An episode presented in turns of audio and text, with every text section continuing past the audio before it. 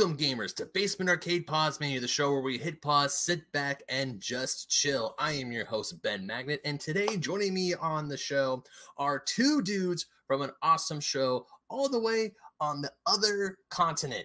When I say other continent, I mean the one east of the United States from uh, Europe. Uh, these guys are awesome. I love listening to their show. It is Dylan and Adrian from Arcade Attack. Welcome to the yes. show, guys. Ben, you legend. Thank you. Thanks, Ben. Sorry, just for your viewers, listeners, I'm Dylan. He's Adrian. Yep. But yes, guys, thanks for having yeah. us, mate. Uh, yeah. Thanks for coming on the show. I've been listening to your show for the past few months, right before you guys went on a, a hiatus. Hmm. And I was listening. I don't. How the heck did I find you guys? I want to say it was through some something on Twitter. I saw a tweet from one of I think the main uh, arcade attack, um, the main arcade attack uh, Twitter, Twitter, and I was like, man, another retro gaming podcast. Sure, I'll give this a listen because luckily at my job, I am able to listen to podcasts because it helps keep my sanity and from my soul nice. getting crushed. Mm-hmm. and I'm listening to this. I'm like, man, these guys are really cool. And then I'm looking through your episode list. I'm like, holy crap! They interviewed him. They interviewed Tom Kalinske. They interviewed mm-hmm. all these people that I want to get on the show. How the hell did they do that? We nag people. Yeah, we, we, just keep bullying them. We say, please come on our show. Please come on. Please. Well, I've been nagging you guys too. I've been on Twitter. I'm like, yo, so uh collab when? Yeah, we, did that, and I was like, okay, let's try and work this out. So we're actually like we record our podcast in bulk, like our little our, mm-hmm. our chatty ones. So we thought, well, we're meeting up today anyway. I was like, oh, let's wake up Ben nice and early, and then we'll get him on first before the boys come round, and then yeah, that's how we're here. Yeah. We're here. Yeah. you can see my kitchen in the background. It's very professional. very professional. Well, well, if people listening to this on audio, they don't see anything. So you can see guys on audio. My, we're in my kitchen almost. And you can imagine, there's a crocodile, isn't there, just behind? Got a crocodile head. Yeah. yeah got, got, like a little toy crocodile thing. Although I feel bad because that intro was a little bit botched. It, it's nine o'clock in the morning, full full Mate. transparency. For me, it's nine o'clock in the morning. I just woke up less than an hour ago. but yeah, you guys are the second guest from England I have. I've had two people on from Australia on the show, and this is the second time I've had someone from uh, jolly old England. So I'm just I mean, time zones are a thing, but at the same time, it's like I got so many awesome people to talk to thanks to internet and Twitter. It's like I, will wake up. Mate, thank you. Thank you for doing that. It's crazy, isn't it? Only what, 15 years ago, talking to someone across the globe uh, would be very expensive. Do you remember how bad Skype was as well? And that was the oh, only thing we had. I have horror stories from Skype. okay, not really horror stories, but I do remember uh, one of my friends, she went when she went up to school in San Francisco for a good like month and a half. We would have like weekly Skype meetings, just talking to each other because you know she's homesick. She wanted someone to talk to. She needed friends, and I wasn't doing anything. So I'm like, yeah, sure, let's talk. And there are times where the video got very um, scattered, fragmented. Yeah. yeah, very fragmented, very uh, jittery, and it just wasn't the good, wasn't wasn't very good it started off really great, right? Every Skype oh, yeah. call would start off like, wow, amazing. And then it'd just be like, yeah. rip, bah, rip, bah. Oh, you yeah. have poor quality, bah, bye. And that was it. Yeah. It's true. It's like when we first started doing Skype, it's like, oh my God, this is like Star Trek. This yeah. is so cool. The future is now. Yeah. And now here we are. And let's see, like 10, over 10 years later, we have like technology has progressed to the fact to the point where we can easily video call people from all over the world and mm-hmm. record podcasts, which I am thankful for. Yeah, yeah, man, serious. Thank yeah. the Lord. Thank the Lord. Thank the game. so before we do have a topic today, but before we get into the topic, I want to talk to you guys. Um, how did you guys start Arcade Attack? Oh, Ben. Oh, oh, the amount of times I've answered this question, at least three. uh, I was I, was really bored at work about maybe about seven years ago. Uh, I was doing some customer service stuff for a software company, and mm-hmm. it wasn't really going anywhere. And I was finding myself playing a lot of old video games because I didn't really like the Xbox 360 kind of PlayStation 3 era. Um, mm-hmm. I've got on with it now, but back in those days, I was like, oh, retro game. I was like, well, I really quite fancy going into websites, you know, creating websites, writing stuff. And I thought, wow, well, old video games are really interesting to write about and like finding mm-hmm. stuff about. So then I started it up. I started off as Dylan's Arcade. Um, that didn't really go anywhere. It looked really bad, didn't it? Uh, and then I was like, well, I need something more catchy. So I just kept on going on hosting like you know, finders. I was like, what can I find that sounds a bit video gamey? Everything retro gamey, everything video game was pretty much taken. So I was like, oh, damn it. Um, but it came, you know, it came about arcadeattack.co.uk. So okay, okay, I'll call it Arcade Attack. Uh, and then Adrian was like, well, why don't we um, uh, interview people who used to make the games back then? They seem to be pretty up for it. We can ping them over a few uh, questions and that. Yeah. So I got him on board. And then Adrian pretty much you kept it going for about a year or two. And then Keith tried. So Keith is our sort of our third. I've known these guys in school. So I've known these guys since we were about 11, 12 years old. And then Keith was like, oh, okay, I like the writing, but, you know, can we do a bit of video stuff? So we tried video stuff. It went badly because we didn't know how to sync anything with game footage and it went really badly. Yeah. Then he was like, oh, why don't we do podcasting? All we have to do is just get together, chat about Mhm. games, uh, see how it goes, take the mick out of each other a lot for an hour, and that's it. Ta-da! Ta-da! It was, it was perfect timing because I remember Dylan started his website and I was like, oh, this sounds quite interesting. And then You jumped on my I, bandwagon, jumped on- mate. I stole it basically. Yeah. And literally about a month later, my mum said, "Oh, I just cleared out my loft. Here's all your old games consoles. Here's all the retro stuff." I was like, "This is like a sign." You know, I've got all my new retro consoles set up again, all the Jaguars and Master Systems and whatnot. Yeah. So I thought, well, I better get you know involved in this arcade attack business of Dylan's. I'm amazed it all worked because how long was it in your mum's loft for? Like, it was in there a long time. Years, I'll say, yeah. I'm surprised it didn't all just decompose, but yeah, that, that's what that's what those gaming consoles are made of. They're made out of just tough. oh yeah. I can't think of any other word to think to, to describe it. But Oh no. yeah, mate, and here we are.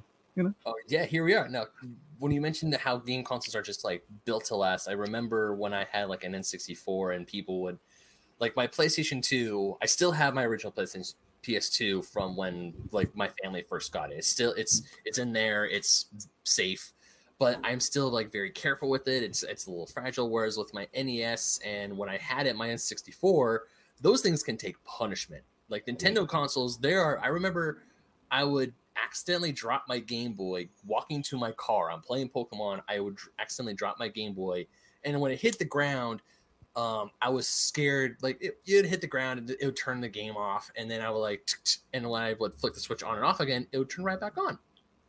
Maybe have you ever cracked? little- Yeah, have you ever cracked one of those open? It, Nope. It's like it's got a lot of yeah. I have I've done a few times, but uh, yeah, it's got like the shell is pretty hardcore. Yeah. I, I'm glad like it kept going for you. Lots of Game Boy Colors are the same as well, aren't they? But Oh yeah. yeah. I know. Now you couldn't really get away with that. I don't think I don't think you could drop a Switch and get away with it now. That'd be I- done. Yeah, I mean, luckily the switches in hand. Thankfully, like the handheld switch is still like nice, but we have not dropped the switch yet, thankfully. And uh, and mostly when we've actually had played it, it's not like we're playing it walking around like I was when I was a kid, walking in my car trying to catch a Pokemon. I'm surprised I didn't trip and fall, and like because we had little stairs next to where driveway. I'm surprised I didn't trip and fall because that would have been a bad day. Oh, yeah. Oh, definitely. But yeah, so there is a topic that we have today, or air quotes here topic, and the topic is our console journeys. I've been seeing this trend going around Twitter a little bit, and I thought, you know what, that'd be funny walking down because you guys are a retro podcast. This show technically isn't a retro podcast, but we do talk a lot of retro stuff every uh, quite a bit. So I figured, hey, let's talk about our console journey, starting from our very first console. Handhelds are welcome. The only caveat is I don't count PCs because PCs can pretty much run anything. Yeah. Um, especially to, in today's day and age, because if we were if we did include PCs, then my first gaming machine was my Windows 95. Oh, That was like the first gaming machine my family ever owned. And these are consoles that you guys own, not consoles you went to a friend's house and played, things that you owned at least once in your life. Yeah. I'll let Adrian start then because Yeah. I'm still trying to spin mine in my head. Go on. yeah. Um, my mum and dad weren't gamers, not gamers now really. But I went to my uncle's house when I was very young, and he showed off this new machine. I was like, "What is this?" And it was a Spectrum, ZX Spectrum Plus. I was like, "Ah, you can actually play games on on an old TV," and I couldn't believe it. And after that, uh, I was like, "Mum, we need one of these as well." So we got a Spectrum, and Mhm. it's you know, arguably a computer more than the console, but it was absolutely incredible. But then only a few months later, uh, I went back to my uncle's house and he had, he had it upgraded to an Amiga 500. And I couldn't believe the graphics that this thing could produce. I just couldn't believe it. I mean, Mm-hmm. I, I, I love the Amiga so much. Um, it wasn't so big in the US, obviously. I know it's, it's a bit, bit of a cult following over there, but in the UK, it really was that powerful. So again, I was like, Mum, I know we've got the Spectrum, and I like the Spectrum, but we need this thing now. And I was like, you know, you can do homework on this. They were really expensive because I'll t- I'll tell everyone about my my sort of journey in a minute. But I had an Amiga. I won't tell you which one. Um, but they were just ridiculously. They were priced like a PC, weren't they? a lot of money, but but they were like they were a gaming thing. Well, I, have got a trump could... card guilty because I've got two brothers, so I was like, it could be a joint Christmas present. oh yeah, I didn't have that. Yeah, I couldn't oh, do that. No, I I cannot tell you how many times I played because my birthday is in November, and it's like it's like right in the middle. So Christmas is right around. Obviously, it's right around the corner. Yeah. And whenever a big thing would become like, be it a game console or um, I live, close. I'm in Southern California. I live super close to Disneyland, so I would tell my parents, it's like, hey, Disneyland pass for both birthday and Christmas for me. it worked. It well, actually you, worked. Yeah, you can double up, can't you? So you can double up. I can't. Yeah. My birthday's in March, oh, and yours is. Oh, in, oh yours. Adrian's is Jan, so you could have done your birthday thing and doubled up with your brothers. You could have got a, like a mega computer, what, a Neo Geo, possibly. You could have got a Neo Geo. Yeah, why'd you why'd you mess around with an Amiga? wow. Uh, so we got the Amiga 600, which really blew my mind. Uh, loved it. Um, Zool was one of my favorite games at the time. I don't know if there's any Zool fans, Ben, on your show, but mm. I'm always going to defend that crazy Ninja Ant because I love that guy. Mm-hmm. And um, you know, for many many years, that was it. Uh, although saying that, and um, it's a funny story, isn't it? I, um, I actually quite like the Master System. I don't know if you're a fan, uh, but the first time I saw it was at my neighbour's house, and my mum was like, "Oh, I've got to help cat sit." We've got to help cat sit. Our neighbours have gone out for for a week. Adrian, do you want to come over and help cat sit? I'm like, fine. And I knew, um, you I must have been about seven, eight maybe at the time. I knew they had a teenage daughter. I was like, oh, I wonder what a, a, girl's room bedroom looks like. I, I, was in. We'd never have seen one, I suppose, no. would we? When no, we were in our like on our young years, yeah, exactly. So I was like, oh, exciting you, you feed the cat, mum. I'm just going to pop upstairs, have a little look around. That's so cheeky. You can't go nosing around in girls' bedrooms, regardless how young you are. How young well, they are. Yeah. How old were you when this was going on? You were like i what, ten or something? i you know, I think I was about seven or eight, maybe. I can't okay, exactly okay. remember the time. Uh, that's so probably that, acceptable. Yeah, maybe. I would, I would say. Uh, I mean, I would when I would go to friends' houses, like when I like there's friends at school. I was actually curious to, because there are times where I'd be going around or I'd be walking past their houses, but of course, I would never go inside. And I'd be like, I wonder what the inside of that person's house looks like. Because it was the next door house, so the the layout mm-hmm. of the house was pretty much identical, but obviously mm-hmm. everything else was different. It was so weird for me. Yeah. Um, and and then opened the door, and I was like, oh, "This is interesting." One of those dancing flower pots. Remember those plastic flower pots? Oh yeah, do you remember them? Oh. I was oh. looking around, going, "That's interesting." And then they I, were tacky. I, I looked at the TV. I was like, "Oh, there's a TV there." And below it was this box. I was like, I know what that is. It's a Master System. and I was like, I'm just gonna turn it on. And there was a there was a cartridge in there, Sonic the Hedgehog. Oh wow, what a game oh. to start oh. on! and then mom was Master like, System Sonic the Hedgehog. Oh wow, man! Well, mom so shouted out saying, "The cats are being fed. We can go home." Like, no, I'll come home later. yeah, I think we need to feed the cat again. I don't think it's been fed enough. Let's exactly. come back and play more Sonic. And I begged mom, I was like, "Can I just stay here for half an hour?" And it's rude, isn't it? Let's be honest. And she she was like, "Fine, just knock when you're ready to come home." and I was just, I must have stayed there for about three or four hours just playing sort of the hedgehog. I was like, and I was like, we need a master system. I told my brothers, we're, we're going to help cats it the next day because they've gone for a week. And then I was like, my brother's like, oh my god, this is a great game. And I don't know how we got the master system, but we managed to bully my mum and parents into it as well. God, you bullied them into buying you so many consoles, didn't know, you? Right? Oh, you, you, sir, you, sir, Adrian, you were like, "Hey, can we get the consoles?" For me and my younger brother, the way we got consoles was we begged. Like wow. we had to get on. My, I've said this a hundred times on both my regular podcast, Fake Nerd podcast, and on the show, but I'll say it again. Um, my parents were not anti video games, but they were definitely more go outside and play. You can only play video games for one hour a day, mm-hmm. and only if your homework is done. Yeah. Oh, mate, that's I mean, that's, that's, hard, that's a hard upbringing then. Oh, oh, mate, that I is... had to set a timer on our oven for an hour Oh. And originally the rule was that once we turned on the con, we had to set the timer first and then turn the console on. It wasn't the other way around. And I remember there's one time uh, it was Crash Bandicoot 3 for some reason. You know the long opening cutscene in Crash Bandicoot 3 with mm. the, with the Aku Aku and Uka Uka and all that stuff. um, I couldn't for you would normally we would just like skip it because you know we've seen it a hundred times. But for some reason we would hit the start button and it wasn't registering and it wouldn't skip. No. And of course is- that Oh. And it was eating into our time. So we, my brother and I, walked up to our mom one day and it's like, "Hey, for some reason we can't skip this cutscene in um, our game, and that's like five minutes into our playing time. Can we, you, you know, start the timer when we start playing?" And my Spam mom was like, and she was like, "Okay, yeah, sure, you can do that." Yeah, thanks, mom. It's Cry. like, thanks. It's like, thanks, Did mom. you so ever we get- start- Did so you ever get to a final boss, Ben, or anything? And like a final boss, you got to keep you playing, and your mum was like, "Sorry." Beep. no, no, thankfully my mother was never that mean. Um, she, like when our timer went off, and she was like, and if we were right in the middle of a level, she would let us finish the level and make sure we saved the game first. Before the only time my parents were like were um, saying, Benjamin, turn that game off right now, was when I was going through the airport. We landed. I want to. We were on a family vacation. I want to say Singapore. We had to go through customs, and I was in the middle of a Pokemon battle. And my dad was like, "Okay, save your game." I'm like, "I can't." What do you mean you can't? He's like, "It's Pokemon. I know you can save this game." I was like, "Damn, in the middle of a battle. I can't save the game in the middle of a battle." And he's and he actually was like, I mean, he didn't yell, thankfully, but he was like, "Benjamin, turn that off now." So I'm like, "Okay." Oh man. Oh. Where would Hey, you like okay. to be right now, Ben? If you won that po- Pokemon battle, that's all we want. You could have been a Pokemon superstar, man. You could have been winning those Pokemon tournaments. Yeah. You could have been a millionaire. But- but- Well, at the same time, we were all super cranky because we just got off of a man. Because we just went from South Korea to Singapore, and before that was from LAX to South Korea, and that was, Oh. yeah, that yeah. was, That's long. it was super long.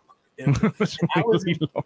I was in third grade, and being on that flight for that long was the Oh. absolute worst. What mean- did you do with yourself? What can you do with yourself? Like if you're Well, that my- young, like it's like my I know.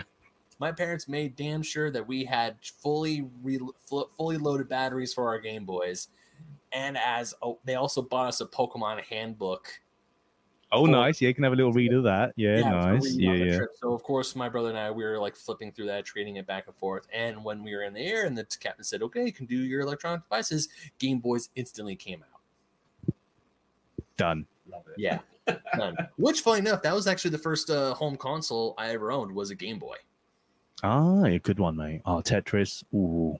Actually, like it it. wasn't my first game wasn't Tetris, so I still Wow. have my original Game Boy. It's a Game Boy Pocket, it's a green one, and I Okay. got it. I want to say two months before the Game Boy Color was released.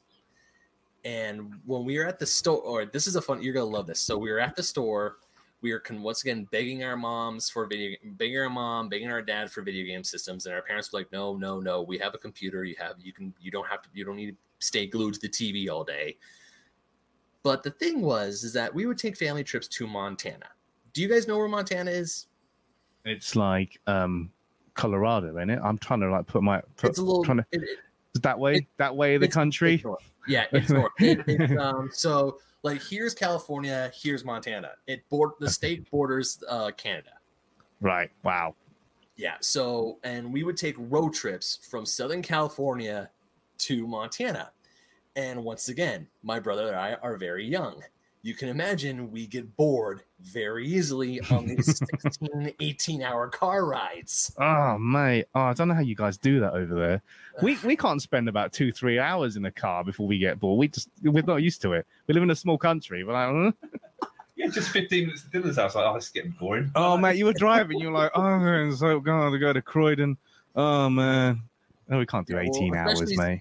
Well, especially luckily once we got into to Utah and into uh, Idaho, which is our those states are, have a lot more scenic stuff. It's a lot more like beautiful. It's it's like oh hey look there's trees, there's wildlife. Oh look at all this beautiful scenery. Whereas from California to southern Utah, it's all just desert. Wow. Like the Little, only shout, time. shout out, Ben, to Utah. There's a Facebook group I've joined called Utah Retro Gaming. I'm a bad boy from Croydon. I joined it. And I Did you say you were from Utah? Well, No, I, no, no, no. I just did, I just joined it. I didn't really just sneaked in, and I sometimes post uh, our podcast. And actually, they're very receptive. They actually seem to enjoy our stuff there. It seems so. They there go, probably worked Utah out- Posse. Yeah, they probably worked out you're not from Utah. unless unless it's a Utah accent. Is it?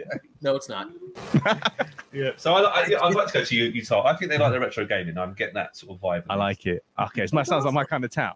Let's go. That is awesome. Yeah, like the only time on the car ride in the southern, in the like the southern part, the desert part, the only time where my brother and I actually perked up was when we drove through Las Vegas. Oh yeah. Oh, hello. Yeah, because it's like Las Vegas. It's like, oh, look at all the pretty lights, the colors. Oh, this is so cool. And then bye. It's like Blackpool for us, isn't it? Look at the pretty Oh, lights.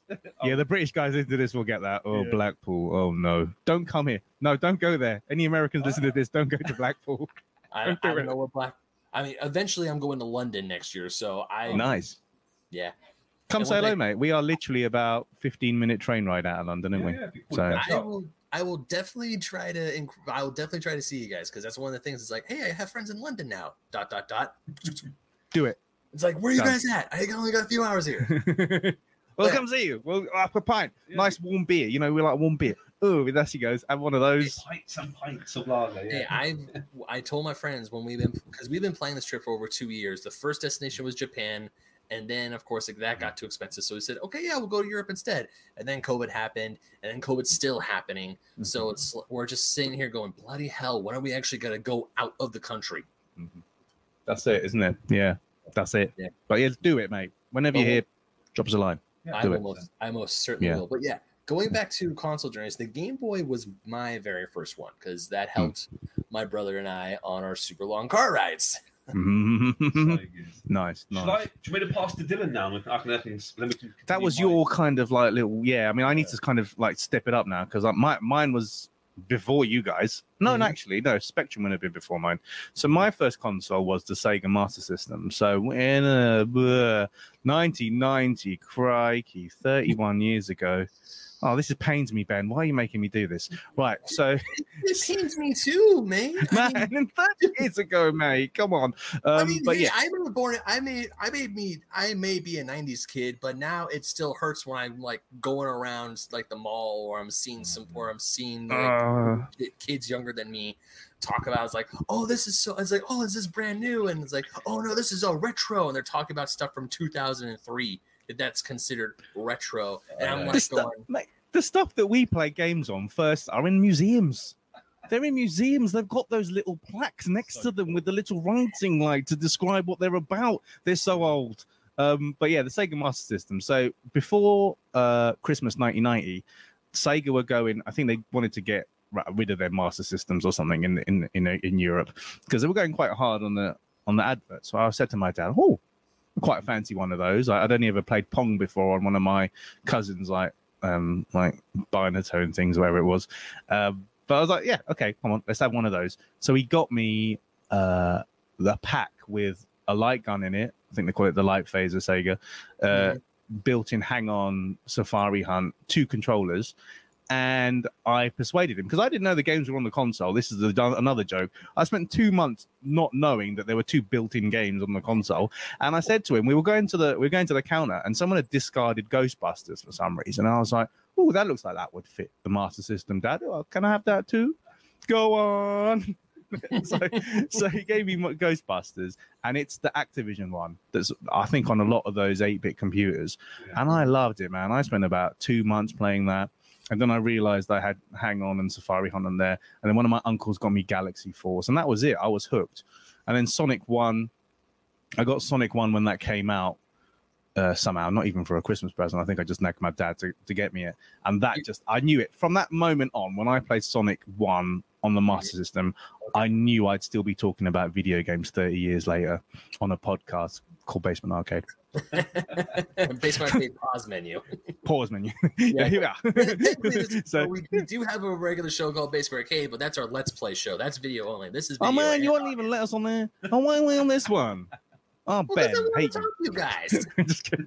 I'm kidding. Um, so you had a Master System for ages, and then I stepped up to an Amiga 1200, so which is the one with double the memory of the 600. yeah, and- my one. Man, Amigas were just amazing. I think you said like they weren't that popular in the states, but I think it was that and the Atari ST. I think they were those kind of. I think maybe the Atari ST did a bit better over there. Um, but mate, I was hooked, and then I just got. It just ended up spiraling. Then I got a Mega Drive after that, so I kind of went back a little bit. and then I got a PlayStation, and then PlayStation Two, and then Yeah. here we are. But another reason why I started Arcade Attack was was to try and obviously play those games that we couldn't do back in those Yeah. days because we didn't have a lot of money growing up, and you, you can't afford that many. I only games, we used to swap games. Me and him used to swap games a lot because you didn't. I mean, with the Amiga games, you used to be able to copy them. so Yeah. just get a little, you know, box of floppy disk, and I'd be like, Adrian, what did you get from your uncle this time? And then he'd give me like Monkey Island Yeah. and stuff, and you know that'd keep me going.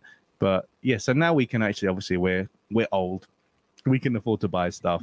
Yeah. I had an Atari Jaguar for a bit and other things like other consoles that I'd not, you know, not really played with before but that's that's basically it now. So we just like go through catalogs and catalogs of games we never played. Dreamcast was a good one. Missed that one. Completely missed the Dreamcast because I was too busy too busy playing PS2. This was. This guy was the only guy in Croydon who had one, I think. I did, yeah. And Um, I've got it. You gave it to me that one because you got another one, didn't you? one, and you yeah. gave me that one.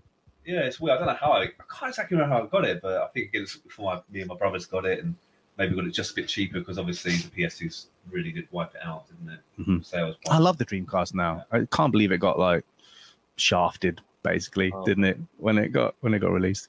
But yeah, mate. In a nutshell, that's that's pretty much how I ended up here. So yeah, we can pick apart any of that if you want. Oh, we will. the We Sega will. v Nintendo thing, I was definitely a Sega kid. I hate to say, you know, Oh, no, I I was was only too.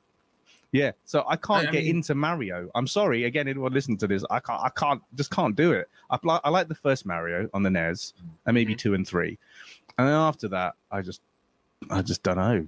I don't know. They're a bit floaty for me. They're not quick enough. I'm Sonic, man. I'm gone. Gone. Yeah.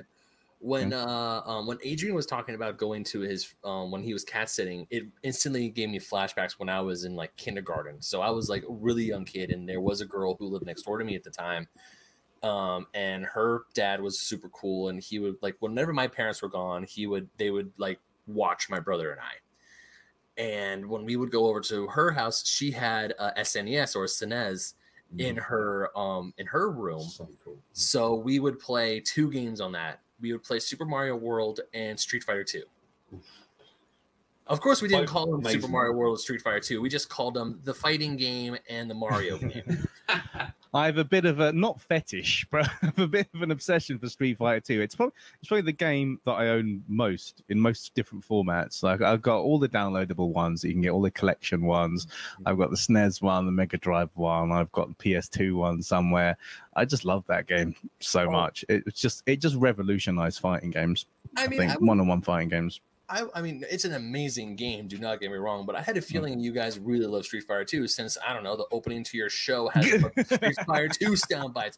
I mean, I mean, listeners and uh, viewers and listeners, if you go over to Arcade Attack and check them out, and you listen to their show, you hear um, um Chun Li, you hear the uh, Shoryuken, you hear you hear Shoryuken, and some some theme. I'm guessing as one one of the themes from one of the stages. For us, it's the Ryu stage. Yeah, I mean Yeah, Ryu, if you want to pronounce it, Right. if you want to pronounce it properly. Um, yeah, well, I just love that. I think as as a kind of an intro music, and because we're too lazy to make our own intro music, that was just something that me and Keith chose a couple of years when, I- when we first started.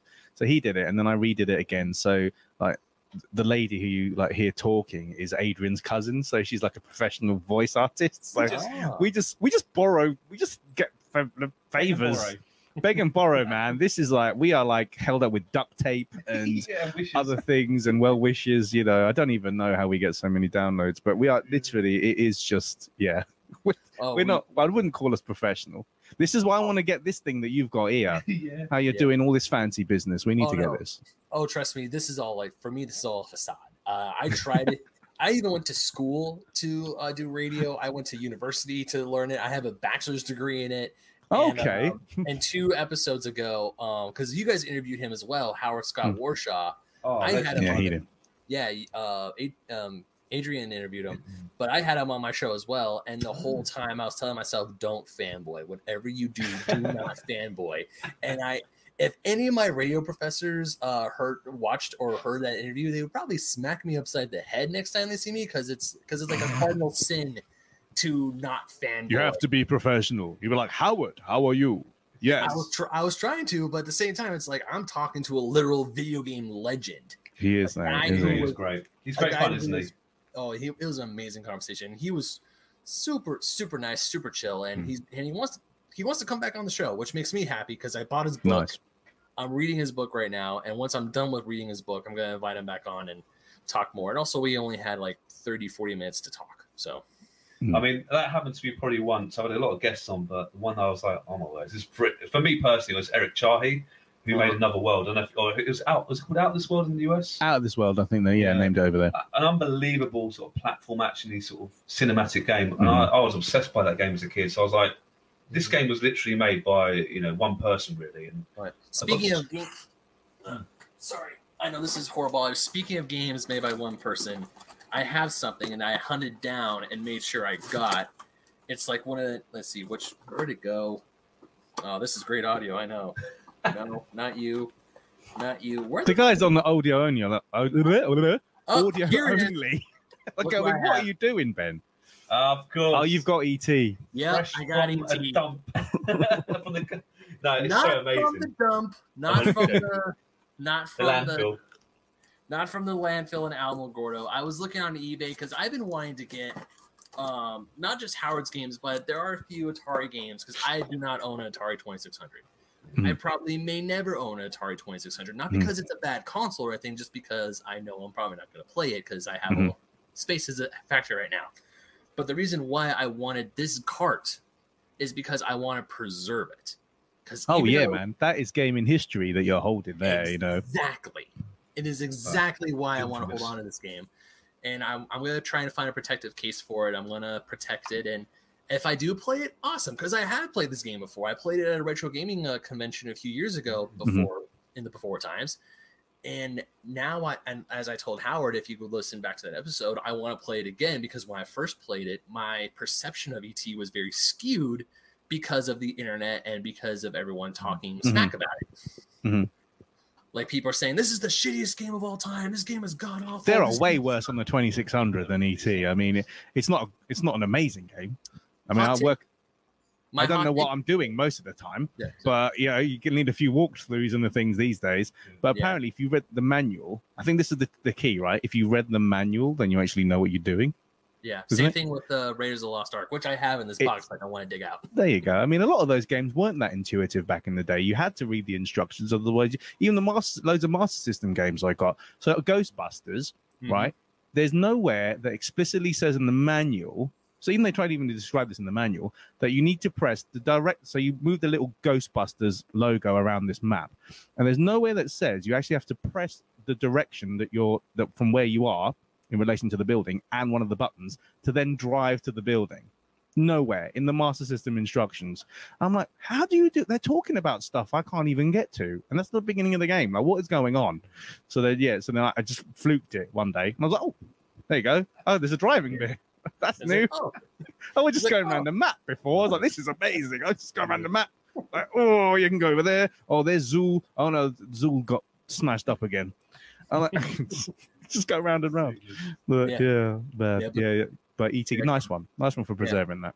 but uh, going back to the 2600, my per- my personal hot take: Pac-Man is worse on the 2600. Than, uh, That's yeah. wow. That is that is something. And that's a simple game. I've interviewed Tod, Tod Frye that made it. He, he converted it over, and he did get Mm. a lot of stick. Actually, you're right, Ben. It, Mhm. His conversion, even though a lot of people respect it, I haven't truthfully played it, but a lot of people were quite angry. Thought he could have done a better job, and you know, I, I think Tod Frye is a very interesting man actually because he made the Sword Quest series as well. Which, Mhm. I don't know if you know about that, Ben. But it's really quite incredible Atari competition. oh no, I Uh, have this. I have a so in this lot, I have Fireworld. I have. Oh, Sword Quest nice! Fireworld. There you go. Yeah. And yeah, I do know of the um the, the Sword Quest contest, how it was supposed to be Water World, Earth World, Fire World, and Air World was the last one, but Air Oh, World man. never got made because then like the crash like cut that all at the kneecaps. But yeah, It I- did a I bit. Like, and we've we've we got a bit of a stick. I think we accidentally said somewhere that it was like it crashed the whole industry. So the ET and obviously the, all the Oh, un- yeah. unlicensed stuff that came out Well, over there. But it wasn't the North American industry. was. but you know, our stuff our stuff was propped up by the Spectrum scene and the Commodore scene, and Yeah. you know, Well- we we kind of kept it ticking over. Yeah, I felt bad because on uh on your guys' Twitter when you announced the interview with Howard Scott Warshaw, a bunch of I want to a bunch of uh, Twitter users from I want to say Europe and maybe even Australia. They kept correcting.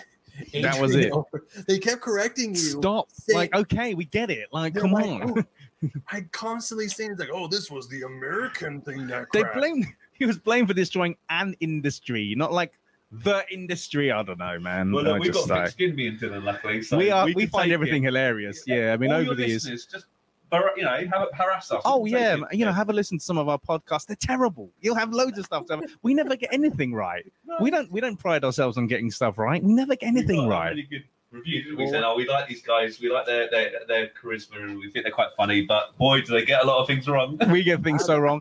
I mean, we're gonna do um, in this batch that we're recording later. We're just recording a like a Sonic one. I guess it's his thirtieth anniversary, right? So we thought Uh-huh. oh, we'll finally do a Sonic podcast after two hundred podcasts. We'll finally do one. We've done a couple on the films, but they don't really Mhm. ca- they don't really count. And I thought, hmm, where can I get my information from? Wikipedia. Imagine, just go Oh. Wikipedia. Yeah. I copy Oh. paste. We're not I'm helping terrible, out mate. myself, are we? Well, I'm terrible. Yeah, if you want to actually like learn stuff, no. If you want to have a good time, come listen to us. But if you do, if you don't want to actually learn things, no, I'd go Yeah, somewhere else. I mean, that's why I listen to you guys because it's a good time. Even though one of you guys has so some good choice words about Animal Crossing, and I'm a huge Animal Crossing defender. Oh mate, do you know what? Keith hates that game. I love it. He might Yeah. walk in in a minute. If he does, I'm going to shut the door. Yeah, if he comes in, it's when is it? What is it? I've another 15 minutes. Yeah, if he comes in, I'll be like, ah, Keith. Look, Ben Keith, likes Ben here. likes Ben likes Animal Crossing too. Yeah. No, that was the well, Animal Crossing. Uh, Animal Crossing New Horizons. That was the first Animal Crossing game I ever played. I never really played Animal Crossing beforehand. Um, I yeah, wouldn't- same. I didn't um dunk on Animal Crossing. Like I wouldn't go out into my way saying, "Oh, Animal Crossing is a bad game," because I never played it. What am I to say what's a bad game and what's not? It just never really interested me. Mhm. Um, my girlfriend, she wanted to play it, and of course, for her birthday, she got it. And then as the time went on, people were constantly saying about how great Animal Crossing was because this is when mm-hmm. the pandemic first really hit mm-hmm, Yeah. and Animal Crossing was a big was a big proponent in my house because both myself and my girlfriend actually got sick with COVID. Oh man, We yeah, got same. lucky, I got COVID as well. Yeah, You're we got one who- lucky, lucky yeah. enough we didn't have to go to a hospital, but we were both Hmm. quarantined in our house for about a month, and Animal Mhm. Crossing was the one Mhm. shred of normalcy we had left, and we were constantly taking turns playing it. We were Mm. pulling pranks on each other in the game, and it it was my game of the year for 2020 Mm. because of how it just gave everyone hope of going back to normal eventually. hmm hmm I mean, I yes, there are problems. yeah, good for mental health, wasn't it? I think it, people proved Mhm. that it's a very good, it's quite a simple game. Not a lot of clicking buttons and you don't need a lot of I just play like and again like yeah during the COVID stuff and yeah I I got my Switch just before um sort of COVID really hit. Actually no, that was the second year. So it, we'd already gone through like one lockdown and everything and maybe two or three actually over here. And then I got my Switch and then yeah and then we went to like another lockdown and yeah help help me get through that and just just one or two hours a day I'd spend on it. It was like Yeah. looking after me island and uh, you know making sure everything was sold to you know thingy paying Tom Nook. Got to pay that guy, man. Otherwise, he sends pay the boys round. Apparently, he sends the boys round. They break your fingers. Heard. That's what I've heard. You got to keep Oh, no. repayments up. Yeah. On our version, he breaks your legs. He was trending, wasn't he, recently? But eesh, it was pretty dodgy. what a fight. Why? Why was he trending? Um, it's a family-friendly show, but it, apparently it was a picture of him showing uh, everything. Oh no, he's not That's- been. Oh no, yeah. I haven't seen I haven't seen that, but they um, can't cancel Tom Nook. We need another Animal Crossing. They can't cancel him. Nah, I don't think that. I, I think Tom Nook's fine. I mean, unfortunately, the internet be the internet sometimes. So Oh yeah, it'd be. Oh yeah. Oh definitely, yeah, definitely. going back to um our con- our console journeys, because yes, the Switch is definitely part of of my journey because I got Mhm. the Switch and the PS4 um are the two big at home consoles because I because throughout my entire life my parents bought me my consoles because I didn't have any money. I there would be consoles I would want, and my parents would get Same. them for me. Yeah. But the the first console I ever bought with my own money was my Nintendo 3DS, but that's a handheld. So handhelds I, I kind of put in a gray area. But the PS4 and the Switch, those were the ones where I was like, I can Mm. buy this myself. I don't great have to isn't on it? hmm Oh, it was, it was walking out of the my store with my PlayStation 4 in my hand with a bunch of games. My girlfriend is in tow. I um, I was just I was trying to get her to do the joke of like she's sitting in the back seat of my car. You were the with- king of the world, mate. You were Titanic. you were king of the world. I felt because I because the PS4 came out and I wanted it for a few years. I never had the chance to get it. I got I want to say three years after it came out, and I was when I finally had the money and I was able to afford it and get like a bunch of games with it. I was uh, I did feel like I was king. I felt on top of the world. It was great. Mate, there's that. That's the feeling, man. I couldn't. I was so my parents bought all my consoles up until PlayStation One. I think PS2 and stuff. I was had like summer holidays in between universities. I had a bit of, I had a bit of dollar. You Mhm. guys know over there, bit of dollar. Spent a few. Um, but when I was at college, uh, I could actually buy my own PS1 games, and that was awesome. So I remember buying like Dino Crisis off my own back. I bought like, Final Fantasy Seven. Final Fantasy Eight. You know, that was and just those were just epic games, and they came they, they got me through a lot of hard times. Actually, if we talk about yeah journeys and what molds what you like now, then Mhm. those Final Fantasy games, the Resident Evil games, Dino Crisis, Silent Hill. You know, I'm a massive Silent Hill fan. I'm so gutted that that sort of bit the dust a little bit, but I don't know if there's gonna bring that back. But yeah, the I PS1. I went in a slightly different direction because my first console I purchased for myself was an N64. Oh yeah, yeah, that's a Oh, good story. okay. That's a good story. I mean, I was working at Littlewoods. A little was okay. America, uh, what's it comparable to over there? it, the It's a bit like Target. It's a bit like a, like a catalogy version of Target, isn't Okay, it? Littlewoods. Old age pensioners. Yeah, I wouldn't buy clothes from there. Oh, Ben, I was given three pounds free an hour. Now I don't know what that Three was. pounds. That's about five bucks an hour. Actually, Okay. now those days, yeah. Well, the pound was a bit stronger in those days, but by this these days, it'd be about four bucks an hour. Oh yeah, dear. four bucks an hour, and I was working weekends, so it took me uh, maybe a, a couple of months. Hmm. And I was saving money. I was like, "Oh, what should I use the money for?" Um, and then there's a big advert on TV going, "N64 now with GoldenEye, only ninety nine ninety nine. They obviously maybe it's towards the end of its life life uh, span, but I was like, "Whoa!" Next day, HMV, boom, and it was one of the best purchases. And then I love those. I love GoldenEye by the way. I think it's a brilliant game. And then for my birthday, a few months later, my brother got me Zelda Ocarina of Time, which um, is my favorite game of all time, and it, it was my first Zelda game I properly got into. And since then, I never looked back, and it's it's my favorite series. And Breath of the Wild, I don't know if you played it, Ben. I don't know if you got it on the Switch. Oh, I'm- is astonishing That game. Breath of the Wild was the reason why I wanted to switch in the first place. Mm. I mean, Yeah. when at You first, guys are on your own a bit. I never really got into Zelda. Zelda. Sorry, I never. Again, I can't get into it for some reason. But D- Dylan, there are absolutely no judgments here. If you don't like the game, you don't like the game. I'm not. I'm not gonna. I'm not gonna be like get out. I'm like, dude. Every, I'm off, mate. I'll see you guys later. No, get, come back. Get back. Stay. Stay there. Stay there. Uh, man. It's like yeah, Breath, Breath of the Wild was amazing. Um, I I did have an N64, but that was actually later on. The first, um, my first at-home console, like true console that wasn't a handheld, was the PlayStation One. Mhm. It was what a PS console! I mean, if you're talking about greatest of all time, it's be- for me. It's between that PS2 and Mega Drive. I think go Mhm. for me. Those For me- those are the for me, the- three. For me, the goat is the PS2. Oh yeah, yeah. Yeah, because when Yeah. we got the PlayStation One, that was like when we got our PS One. I still have my original one to this day. That console, because the N64 was out, the PlayStation One was out, but I wasn't. I mean, I was still, I was still very young. I was still in elementary school, um, or primary school. I think that's what they call it over in England. Yep. Yep. And I was still, I wasn't really aware. Like, I knew about the Super Nintendo, I knew about the the Genesis or the Mega Drive, and that's what I wanted. But then the N64 came out, and then I'm like, oh, did the PlayStation come out? And they we started hearing rumblings about this thing called the PlayStation. And I think my neighbor, one of my friends, my classmates, he had a PlayStation, and parents would talk. And they said, "Oh yeah, I returned the N64 because the N64 didn't have a whole lot of games, and the PlayStation has a bunch of games, and it was cheaper." It's true. Yeah, it's man, the library is mental, isn't Oh, it? It was just so big. It's just so many games on that thing. The PS2 is even bigger. I think the PS2 now, you It's can get nuts.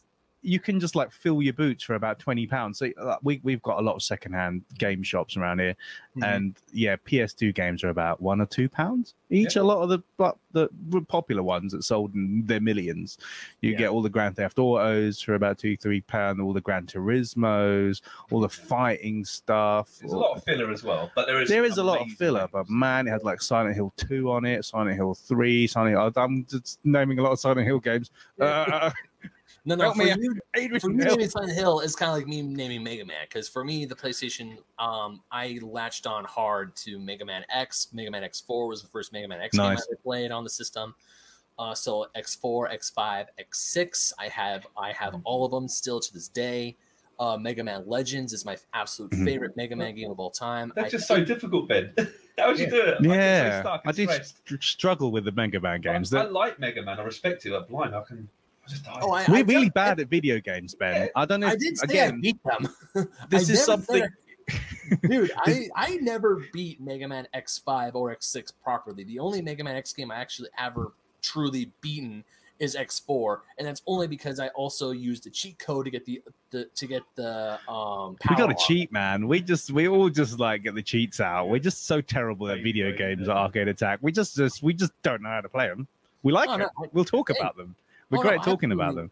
Oh yeah, But I yeah. absolutely love playing video games, but I'm not going to say I'm like I'm a master at playing Mega Man X. I'm sure as hell not. I There's only one. I have uh, my my SNES mini hooked up, and I still haven't beaten Sigma on Mega Man X, and I also have the Hadoken. I can't beat Sigma. I get into the last giant ass box form, and I still can't beat that asshole. Man, mate. The only the only two games I can complete easily are Streets of Rage on Mm-hmm. the Mega Drive and Sonic One on the Master System. Everything else, like even from back then, I struggle with now. I'm just like, eh, I'm so slow. Like I Mate, can't it- move my fingers. It took me over 20 years to beat Sonic CD. That's my Wow, favorite game of yeah. all time. That's the first game that I ever owned that was truly mine. And I had it on the Windows 95 because I never Nice. had a Genesis. I never had a Genesis slash Mega Mhm. Drive growing up. The only Yeah, it wasn't time a I ever PC, got- wasn't it? Yeah. Mhm. Do you know what, Ben? Some of those PC, I don't know if you still got that games. Those PC Sega games are worth a lot of money now. Yeah, man. They are. Um, I don't have. Yeah, I don't have my original copy. Unfortunately, it, it was lost to time. But the way I was able to get it is the um, the iOS port of the game is Yeah. really Yeah. well made. It's Nice, really well done. nice. That's how I was able to play it and beat the game finally after 20 years of Man. not beating the damn game. I do like it, but that thing, obviously, when you're spinning between the time zones, I like accidentally do it. I'm like, I don't want to go to the future. Like, I don't want to go. Stop it. Like, I want to just play this level, man. I just Yeah. that's the one thing I don't like about that game. I think it just it's really polished. It's obviously, you know, technically it's like the best Sonic game of that era, but it Mhm. is. I can't that time travel thing. I can't get on with it. I just want to stay in like Just- it's cool, like how it does the Future, graphic don't you? You just how it does the graphics and how it like obviously dirties Yeah. up the levels sometimes and i just it's nice but i can't i can't make it work for me to Yeah, finish the when I- game Well, so i never was- finished it No, when I started playing it, I was in first grade and I didn't know what the heck was going on. All I know was just like go to the right and jump on bad guys. That's all I knew. because there are like three three or four different endings to that game aren't there There's two. Um, there's the two good, okay yeah, there's the good ending, whereas if you either get all the the, the time stones or the chaos emeralds, Mhm. it's, they're really just the placeholder for the chaos emeralds in this game. Uh, you get that, you get a good ending, everything's all nice and pretty, and then Mhm. there's like the bad ending, whereas you just like strip play through the game, because the third act is like the future.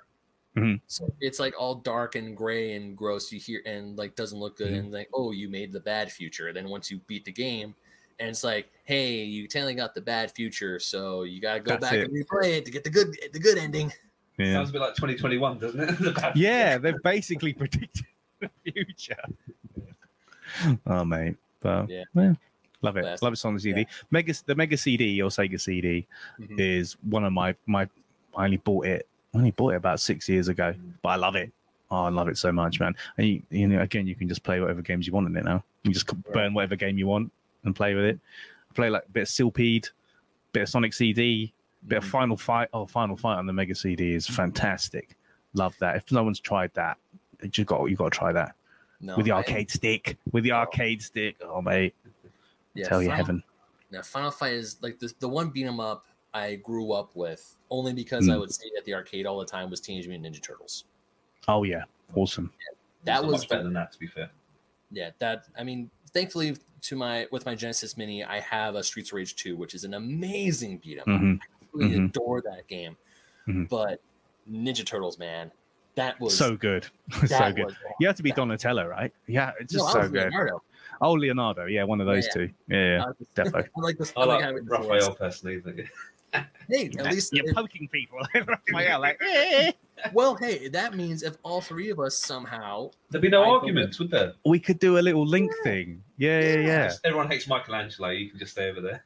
yeah, I didn't. Was it pretty tricky with Michelangelo? I'd like, you know, with Donatello and the big stick. I don't know what that Yeah. stick's called, but yeah, something fancy. Amazing, amazing game. So good. So yeah, that's good. a great, con- a great arcade game, isn't And it? the Simpsons arcade, and all those Oh. Konami arcade games are fa- Sunset Riders. I keep going. They're all Oh. great. They they knew how to make an arcade game. it They makes me sad. I mean, whatever, because we do have a few arcades still here, still in Southern California. And if you guys ever come Mhm. to Southern California, you you better hit me up because I'm gonna be taking you to a, a grand tour Oh, around some great spots. In As my if we wouldn't. Yeah, we just randomly Yeah. be in California, not like hit you out Like, I want to talk to Ben. I know that guy. I don't know It's like you fly, you like land at LAX. It's like, hey, what was that one weird blonde kid? who What on was that guy? Yeah, who was that guy? Yeah, It's like, yeah, he had a eh, good podcast. Yeah, who was that guy? Yeah, well, Yeah. definitely, mate. We've got a couple here. I mean, a shout out to um, the Heart of Gaming. So if you ever, if anyone who's listening to this comes to the UK or is in London, Croydon way, like so South, we're South London pretty much, uh, come to the Heart of Gaming. You'll see us there. You pay about fifteen Yeah, pounds, about twenty bucks for all you can play, and you can stay there all day. And he's got arcade machines forever. He's got he's got eight player Daytona. He's got eight player the eight player Day- Daytona Oh, that's the good one. so that is amazing. So you can lose to us at Daytona because we're amazing at that game. We're terrible at every other game, but we're amazing. We'll wipe the floor with you on Daytona. So. That's a promise. So, do you guys have Dave and Buster's over in England? Similar. So okay, kind of like Dave, Dave and Buster's, they do like food and games and arcade and what, Yeah, what yeah. kind of things they do. Sort of. They're like course. weird complexes that are kind of dying out a little bit, like the one up in Purley Way. Oh, okay. Yeah, yeah, yeah. They've got bowling and stuff and everything, and it's all kind of in one bit. So you can get your food, you can go and play your arcade games, you can do a bit of bowling, but they're dying out a little bit. I guess COVID hasn't really helped. I don't think with all of that stuff. yeah, But but I mean, we have a, quite a few of those places here in, in uh, the United States. But David Mhm. Buster's was like the big one because you have food, is a, Mhm. a sports bar, and of Mhm. course they have a massive arcade. And I used Mhm. to work at one for about a year when I was in uh, when I was at uni, um, or when I was in college. Talking to you uh, guys like from, from you're using England, our lingo, mate. Yeah, college. You I can say college. We get what you mean. I mean, no, not only that, because I have, have incorporated the term bloody in my just regular vocabulary. Nice. I love well it. around here. I love it.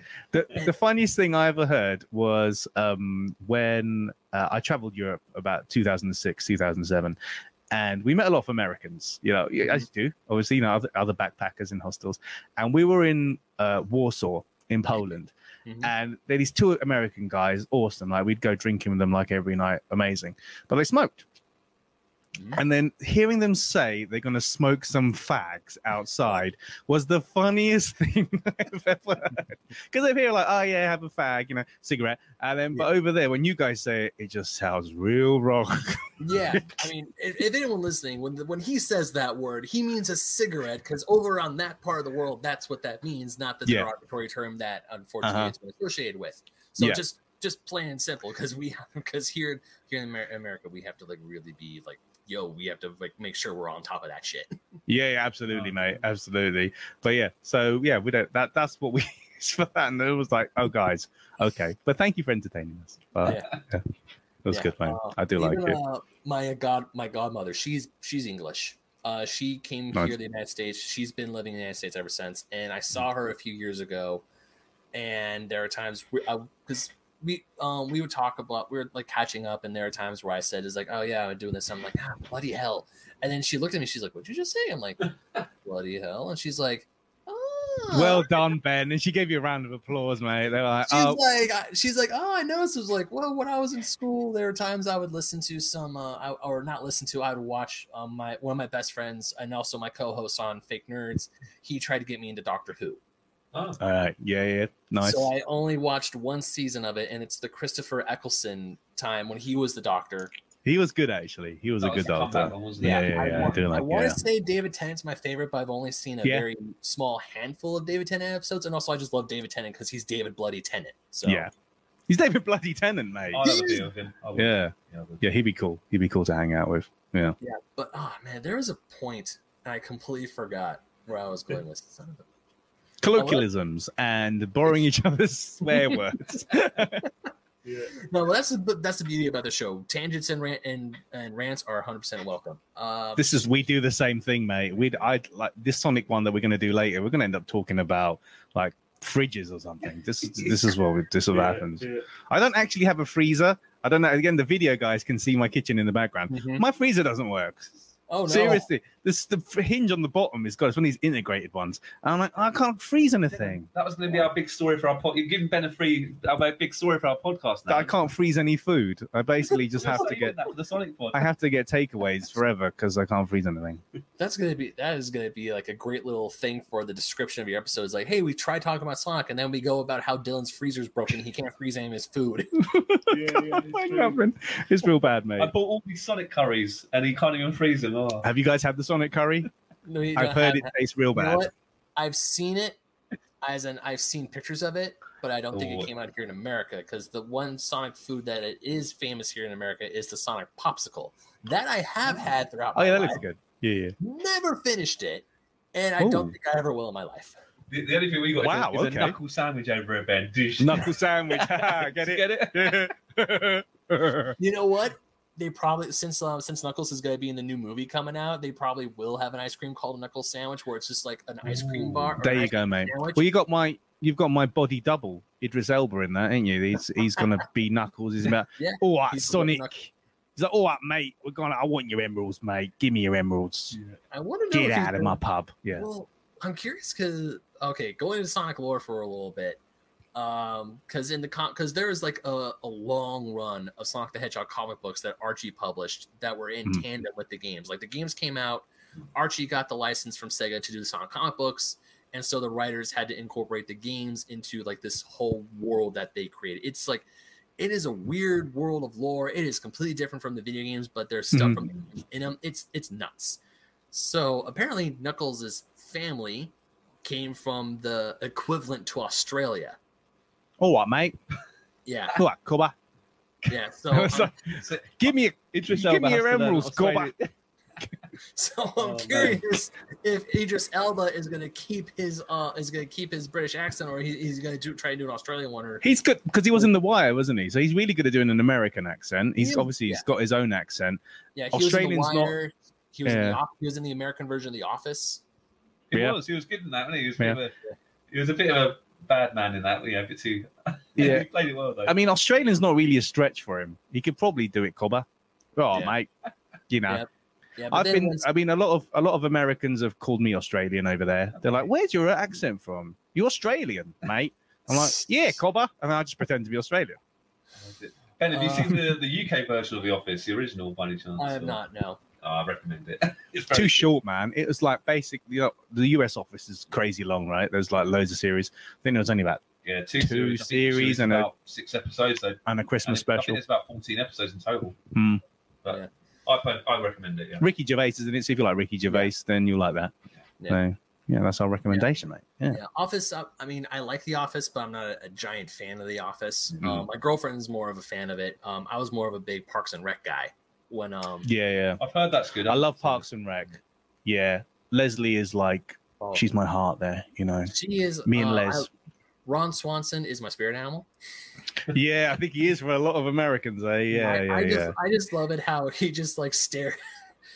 Uh, I mean, even though I totally imperson, it's funny because we all have his character, um, Adam Scott's character, and his character in mind. We have a, a namesake because he's Ben and I'm Ben.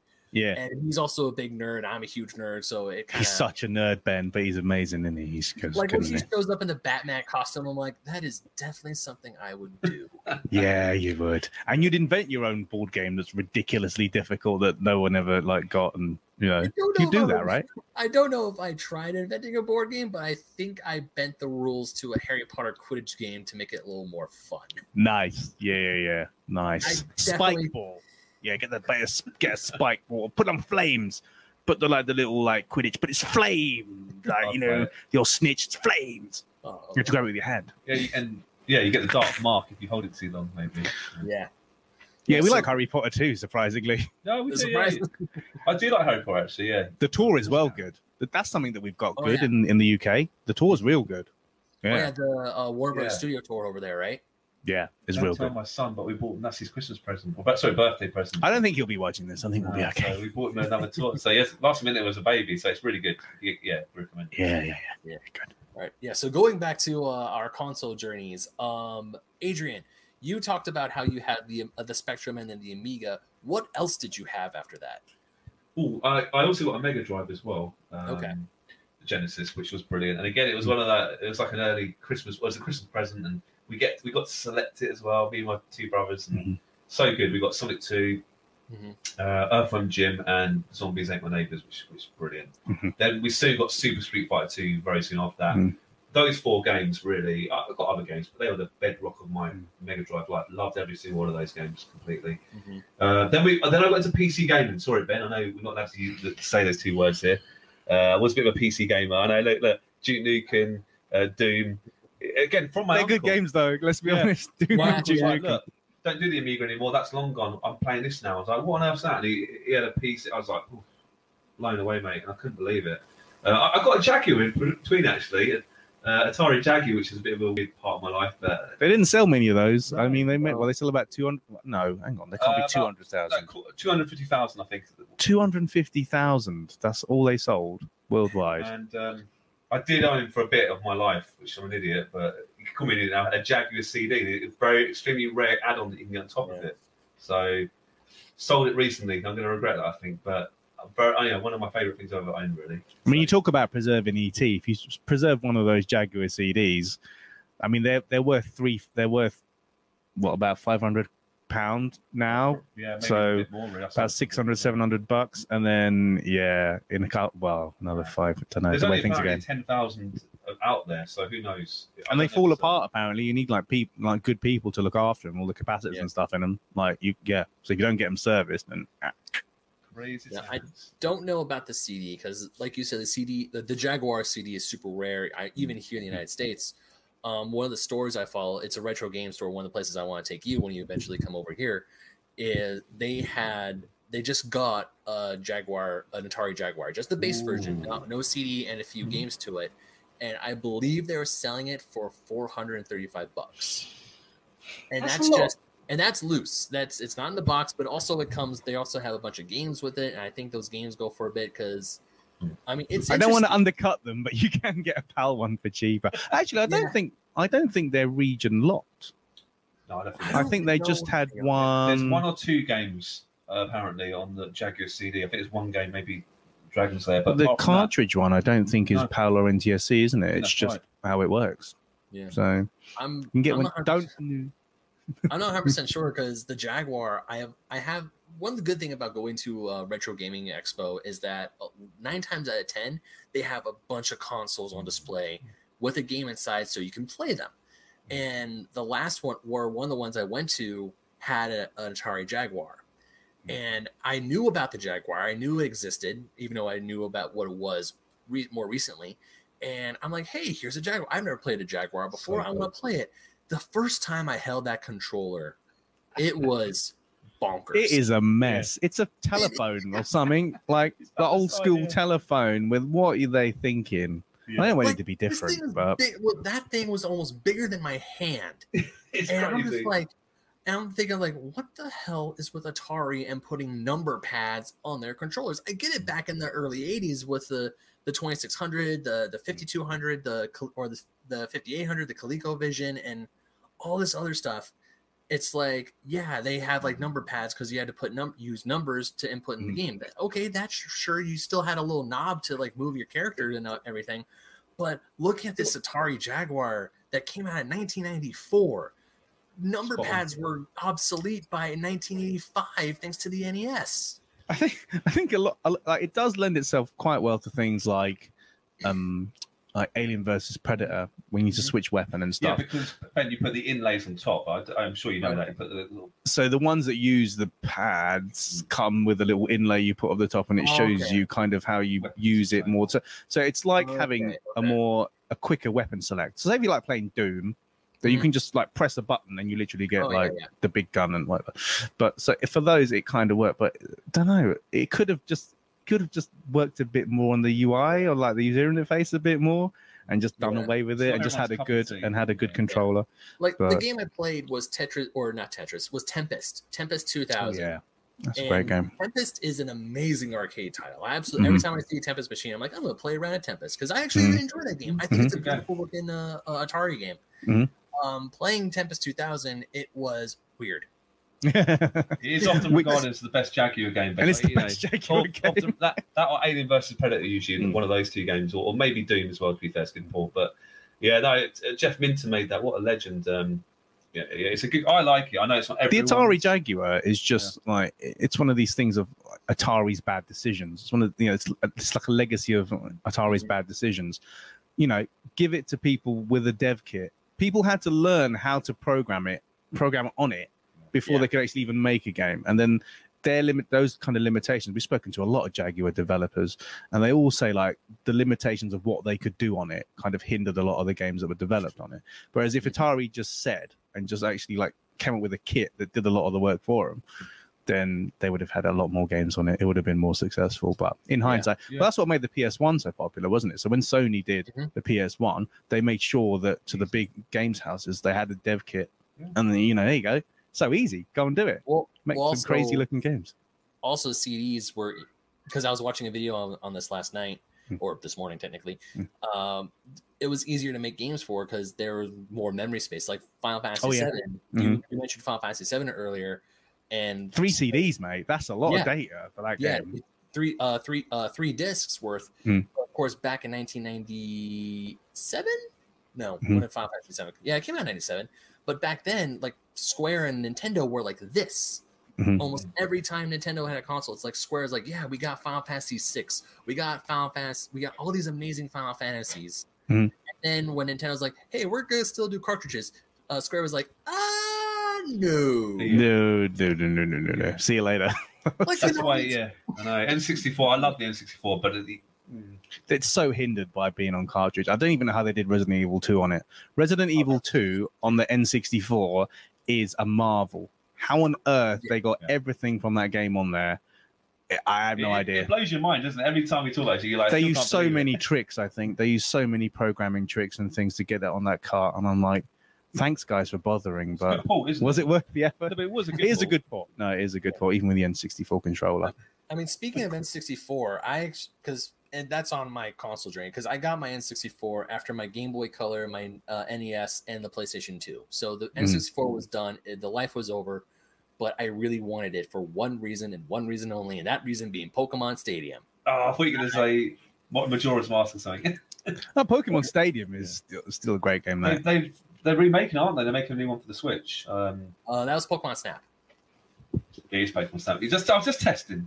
Just testing you. After test. Ooh, yeah. I mean, if they make a new Pokemon Stadium for the Switch, I'm like, yes. But Yeah.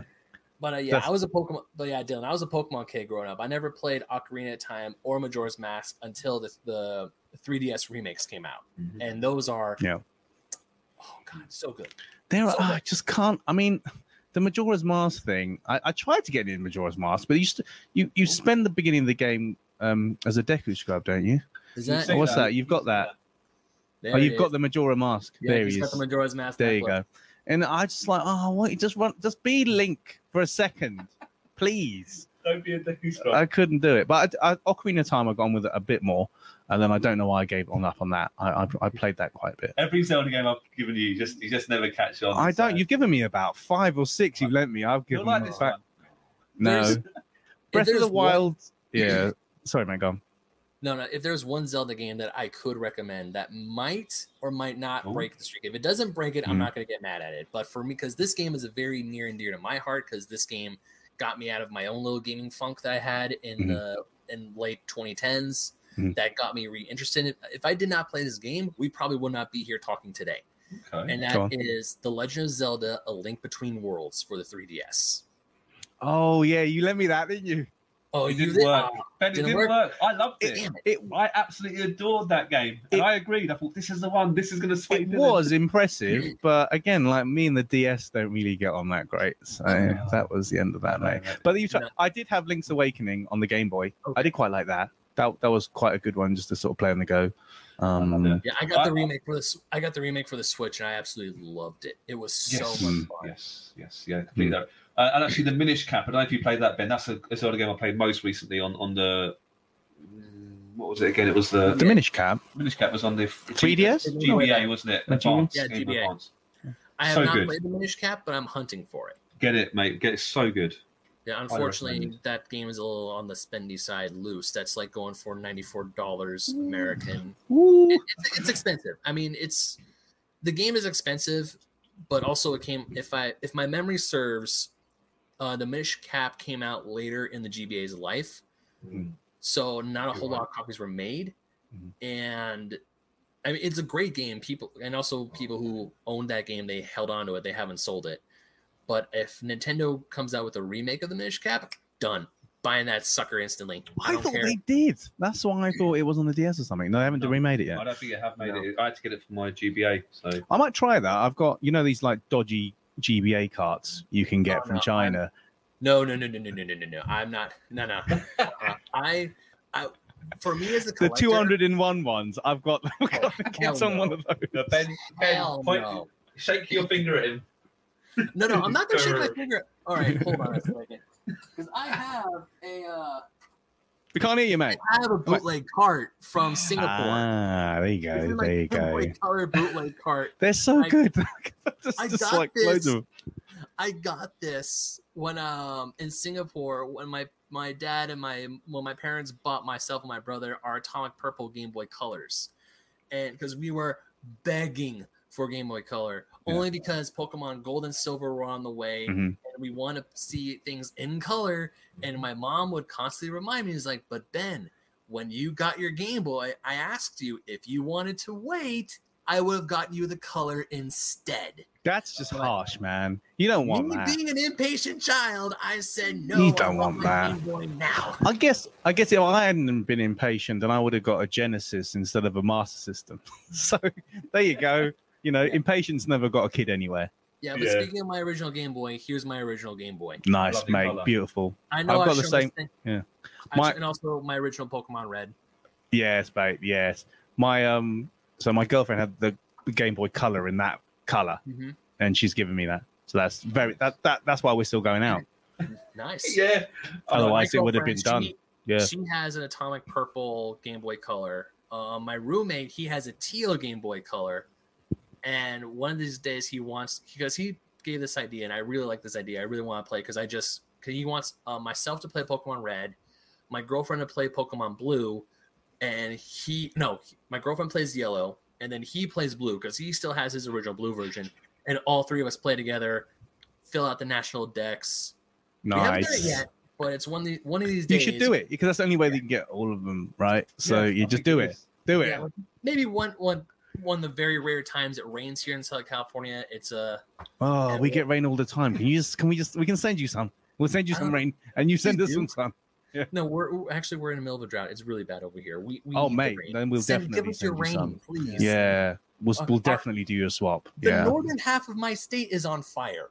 I know it's real bad. I know we I we was, we um, learned we learned know about it. interviewing Ben uh, Atari Legend a, a couple weeks ago. He's like, if you see smoke on my screen, it's not. Don't worry, it's just the forest fires out. It's just the forest fires. What I mean, just rain for the love of God. Someone Yeah. bring bring some rain. Oh, Everyone talks about how great the weather is here in Southern California. I'm like, I'm not gonna lie, it's gorgeous weather, but man, I would, I, there would be some great times. stuff. Just I know, mate. I know. Just the world we're living in at the minute. Yeah, We just need to keep talking about games and just pretend Yeah. everything's okay. Everything's fine, guys. everything- We just talk about mine, Everything's fine. Everything's fine. Yeah, don't look at the fire. Don't look at the fire. Don't look at the fire. yeah, Yeah. So, um, you guys talked about um, going going back to games because you guys have talked about um, the Sega Mega Drive and how that was because the Mega Drive or the Genesis was super popular in Europe, whereas over here in America it was at war it, with Nintendo with the Super Mhm. Nintendo. Um, I definitely grew up as a Sega kid or wanting a Sega because my next door neighbor had a Genesis, and I'm a huge Sonic fan, obviously. Mhm. Yeah, nice. Um, but unfortunately, I never owned a Genesis or a Super Nintendo until I got my minis Mm. Mhm. but I did have one. Se- I had two Sega consoles growing up, and one of them is my absolute favorite. But unfortunately, it died, and the idiot I was decided to give it away to a thrift store because I'm like, oh, it's broken, and I'm never gonna fix it. And that's the Sega Dreamcast. What had gone on it? Why? Uh, the laser broke. The laser. Um, the Oh, laser mate, you could have just lifted that out and put a GDEMU in it. Well, Oh, no. unfortunately, I wasn't privy to that information at the time. Oh, Ben. thought, oh, Oh, yeah. Ben. If there, I've got my, my Dreamcast with the GDEMU in it is fantastic, man. Just fantastic. It's just. Powerful machine. isn't it? It's great. Yeah, you don't have to worry about obviously like the discs and stuff, and you can just load on it what you want. Mate, the I feel sorry for you. The Dreamcast and the Nintendo 64. The N64 unfortunately was loaned to one of my brother's friends. It is now lost to time, sadly. So that with my entire collection of games. So it's that and the Dreamcast are the two retro consoles I want to get. I want to rebuy. I'm willing to put some money Do down because the Dreamcast when the Dreamcast came out. To me, it, I, I didn't really go into the Sega Saturn because there was no Sonic title for the Sega Saturn Mhm. outside of Sonic Jam. Uh, now, Sonic Jam being a great port of the original four Sonic games, I say 4 Mhm. because I'm counting um, Sonic and Knuckles as a separate entity. Mhm. It was Oh yeah, they were ports, weren't they? They weren't actual yeah, they were sort of like the the same one like brought over. Just that they were actually like redrawn and everything, weren't they? Yeah, yeah, they Yeah. were. Yeah, they were ports, and I'm not really counting Sonic R because that was that was just a racing game, which was also on the PC, which. I owned and I played, and I liked it. But now that I'm older, I could say it's like, hey, I loved that game, but that game is still a hot pile of garbage. Yeah. Ah, so so bumpy. But Sonic R aside, the Dreamcast was the one was my big ticket item because Sonic Adventure, 3D Mm-hmm. Yeah. Sonic the Hedgehog. Mhm. I was at a store and I looked up, and I saw a strategy guide for Sonic Adventure 2. I'm like, oh my god, there's a second Yeah. one. And I'm begging my parents for the Sega Dreamcast, and my parents are Mhm. like, you have a PS2, you don't need it. Oh, I mean, this is what a lot. I think what happened to the Dreamcast, isn't it? It's like you only got a PS2. Just come on, mm-hmm. PS2. Plus, Yeah. also, like the PS2 could play DVD, so it's like, well, Yeah. it's the DVD player as well. They should have stuck a DVD player in the Dreamcast, shouldn't they? I mean- that was easy to say now, but Uh, so you're gonna love this. So we actually had a DVD player in my house already. It was so you didn't even dad- need it. Oh, I Yeah, didn't even didn't need it. Yeah. For me, I needed one. Like I need, needed one. So the PS2 was just, you know, you both you get you both the Yeah. machines, don't you? It was an easy choice buying a PS2. Yeah, But we yeah. bought the DVD player. It was a Christmas present for my father for Christmas one year, and we got him a DVD player, and we got we got a few DVDs, and then I want to say two years later is when we got our PS2. Fair enough. So we so we got our DVD player like I want to say around the beginning when DVD players were coming out, and we didn't get like a high end one as far as I know. I, mean, I don't know how much my mother paid for it. All I know is that one Christmas uh, Christmas Eve night, we were plugging the DVD player up to the TV, and it's like, hey, not only can we watch movies, we can also play music on this. it's like, oh, this is really cool. And then the PS2 was announced, and then it said, hey, we can play DVDs, and my parents were like, well, shit. I bet they did. My DVD player or Blu-ray player broke uh, about a year or two ago, and it's about Christmas time. And uh, my wife was like, "We got to watch Home Alone. It's almost Christmas." So I was like, "Don't worry, we got the PS2." And it wasn't on Netflix or anything at the time. I don't know why. One year it wasn't on. And I was like, and I put it on. Oh, it's so grainy. Yeah, the output on the PS2 is not like, good on the yeah, HD This TV. is not going to work very well. You should have dug out your CRT, mate. You should have dug out your CRT. That it would have worked all right. right in the loft again. So yeah, you know, it didn't. It, I, I made do for about five seconds. I was like, "Nah, this ain't going to work." Nah, dude, I didn't start buying Blu-rays until I got my PS4 because I didn't have a player at the time. I would Mhm. still be buying DVDs because I had my my brother's Xbox 360 before it got the Red Ring of Death, and I, Oh, that. uh, yeah, that. and there were times where my friends were like, "Oh, just buy the Blu-ray, just buy a Blu-ray." And if I did buy a Blu-ray, I would make sure it was the Blu-ray DVD combo because I didn't have a Blu-ray player. Keep, And yes, then- you get the DVD as well. Man, Yeah. I remember when they used to do that. Oh, Crikey, they've they've grown out of that now. those were the days. And now that DVDs are essentially just fizzled out, and I have my PlayStation 4 now, I'm waiting to buy my PS5. It's like I don't have to worry about buying another player or system because I have my game system that plays Blu-rays and DVDs, no problem. Hmm. Buying a PS5 is a funny thing, isn't it? That is a problem. So I So haven't what- really We know some people have managed to get one, so it's not completely impossible over here, but it's almost no. impossible. it's not impossible over here either because three out of the four co-hosts of the Fake Nerd podcast have PlayStation 5s in their homes at this very moment. There's a word I'm the one guys. who does not have it. There's four of us, and I'm the one who's out. There's a rude word and the, for them.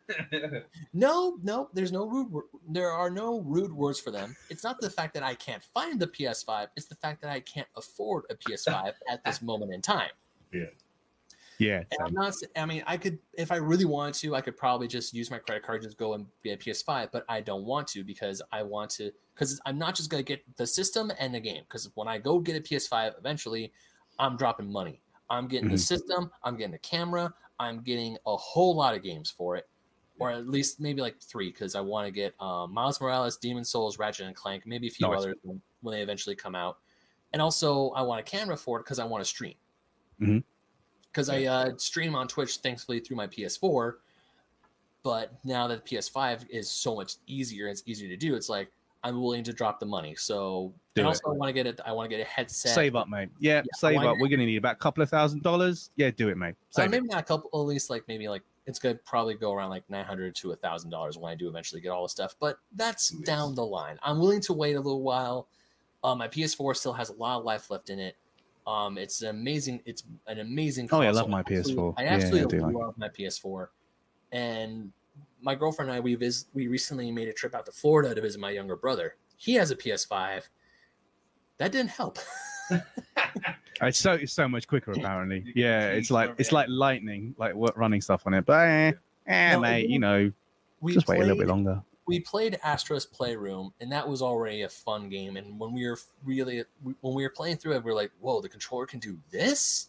Mm. And just like the heard good things, haptics of the controller were, to me, were amazing. And um, he also has a PlayStation VR, so we were playing Beat Saber. That was the big hit of the trips, and we were having an absolute blast playing Beat Saber. So I'm talking, I'm talking to my dearly beloved girlfriend about once we get the PS5. She's like, "Yeah, we gotta get the PSVR." I was like, "Well, let's wait for the PSVR until the new version of the PSVR comes out. Yeah, we know I they're would. making one Yeah, for yeah, wait till the PS5 one. Yeah, yeah, yeah. And once we get that, then we're gonna get Beat Saber and all this other, all this other cool stuff. like the plan. Mate, keep saving. Nope, We're behind you 100%. You can do it. I appreciate that. Thank you. Oh, it's got really dark here. Yeah, it's like like- almost it's almost I was like, over here, here, is mate. it getting darker over for you guys. It is. And we're like, oh, we're like, oh. I can tell the light on. to be honest. Oh, we're gonna we're oh. gonna actually start our recording session in a bit. Oh man, I'm I'm I'm, I'm, I'm just I don't know if I could talk for another five hours. I probably could. I'm gonna have to. yeah, Just, just like go, go to the shop, get some coffee, and then, and you you'll be fine. exactly. Mate, have you drunk our coffee over here? I don't know. No, Yeah. it's not the same, mate. No, it's not. Everything outside of America is different. It's so different. It's like nuts. You guys got so much good stuff over there. Like I'm always finding myself importing like American snacks and stuff. It's standard, you know. It's funny because Well- we try, especially on the West Coast, we find ourselves importing more um, Asian snacks than anything. Oh man, they're good as well. Oh yeah, I got a whole cupboard full of like Korean stuff and like Indonesian stuff and Jap- Japanese stuff. It's so good. Yeah, we so have good. A, we have we have a um, a market close to my house, and we go there as a lot, and we just like Mm. perusing the Japanese snacks and the Asian snacks, and we're just going yoink. Like there's these really good, I want to say Korean potato chips that are like hollow, or excuse me, crisps that Yeah, are yeah, hollow. yeah. Thanks. Yeah, Yeah, you're welcome. I told you I know the lingo. you know it, mate. Yeah, yeah. It's like when I go when I go to London and someone says, "Oh yeah, the petrol station's just up there, up there." And like, okay, cool. And my friends are Petrol. like, you know what petrol is? I know what petrol is. Yes, I know. I know what a lift is too. It's like, oh yeah, just take the lift. I'm like, okay. And it's like, but Ben, that's the elevator. Yeah, here it's called the lift. the lift, mate. You're are on it. biscuits. Yeah. Biscuits. You're, you're on it, And mate. You know- trousers. We're wearing our trousers. trousers yeah we don't we don't have pants are our underpants as you know Yeah. so when we say we've we've dropped our pants it's real bad. Yeah, it's yeah, real yeah. bad. Yeah. Yeah. yeah, When we've dropped our pants. Yeah. Um, Uh, Yeah. Also, uh, and it's for you guys. It's oh, not the, the doorbell's ringing. the- Sorry, Ben. Talk to Adrian for a second. Oh, that's. Oh, doorbell's ringing. I'll- I'll- Dylan's dropping his pants. I was gonna say, uh, here in America, it's called the trunk. Like the back of a car is the trunk, but for you guys, it's the boot. It, i- it is the boot. Yeah, open the boot. Yeah. Yeah. So when I uh, when I eventually go to London slash because the, t- the the plan is to go to London for a few days, then tour uh, southern England and Cornwall. Do it. Cornwall's lovely. Yeah. Yeah, when I when I eventually do get over there, I'm gonna be like, people are gonna be, I'm gonna they'll be like slinging all this lingo. I was like, hey, I know what you mean. I know what that is. Hang on. Oh, we got. Sorry, it's got James walking by. Apologies, Ben. Sorry, guys. I've just got a sub. sub substitution. All right. What is this? A football game? James is in. Hi. James. Hello. Hi, Ben. Try and, uh, at least get just one of those. We will try. And There we go. We're plugged in. Martin Isaac. Dylan's been this is relegated. Keith, right? No, this is this is James. James. James. Yeah. Hi, James. How you doing? Do- doing great. Welcome to Basement Arcade Pause menu. Thank you. Good to be here. Hey. Ah, we got hello. live. Hey, we Hey, you can see our faces now. Of- Hey. Yeah. So of course, so James, you're an hour and a half late, or late to the late to the, or early for the next one. or, or, or early for the next one. Yeah. So we were talking about console journeys, and then we just like went on gr- amazing tangents, and uh, we were talked about how uh, Adrian's or not Adrian's, Dylan's freezer is broken. That was a good. Oh, That's the, the oh we didn't know about yeah. that. Yeah. Well, yeah, we're just we're we were talking about console uh, console journeys, and we're probably gonna be wrapping up here in a bit. But um, what about you? Do you what's your like console journey if you have it? Like, what was the first video game console you had, and what were the consoles you got throughout your life? Because I still have a bunch on my list that we didn't even touch, but that's totally fine. We can come back. Wow. part two we want. Wow, wow, wow! What a question. So, I started. I was about five or six years old, and I actually, my parents actually bought me a, a um, Amstrad CPC four six four. I have no idea what that is. Oh, fantastic! So, essentially, in a nutshell, like a, a basic home computer, but it played uh, cassettes, kind of ZX okay. Spectrum type thing. And um, you know, at the time, I thought it was just absolutely amazing. I had a whole collection of games for it. I carried on collecting games, um, and then I sort of that's how I kind of got into the into gaming, really Mhm. um, and then went on from there and then went on to things like master system um, mega drive i've got a younger brother he then got into to mega drive as well um, and then moved on through uh, ps1 ps2 and then i flicked over to xbox as i was a bit of a turncoat so you know You sort of diehard diehard playstation fans will be like why did Oh, you yeah. change Oh no no. but so yeah that was the exact same thing that happened to my family because my Ah. family we had the PS1, we had the PS2. Nintendo was mostly handhelds, and we would get and we had the NES. The NES was a bit of a mix-up because for Christmas one year, I asked my dad for a Super Nintendo, and all he heard was Nintendo. He goes to his sister, my aunt, and she gives him her old NES. Ah. Come, yeah, come Christmas morning, I open up because this was like the big present for me that year. I open it up and I see this gray toaster, and I'm like, "That's not the Super Nintendo."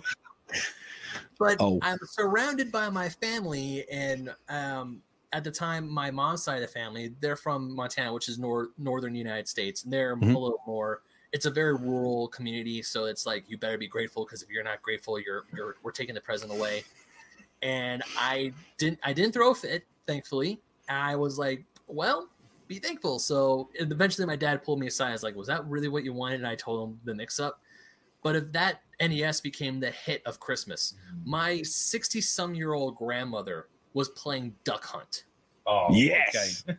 They were, we all of us were taking turn because we had a collection of games. Like we had Super Mario Duck Hunt combo cart. We had, uh, for some reason, we had two copies of Super Mario Brothers 3. We had a slew of games with um, that came, that my aunt just had and she wasn't playing anymore, so she gave them to me.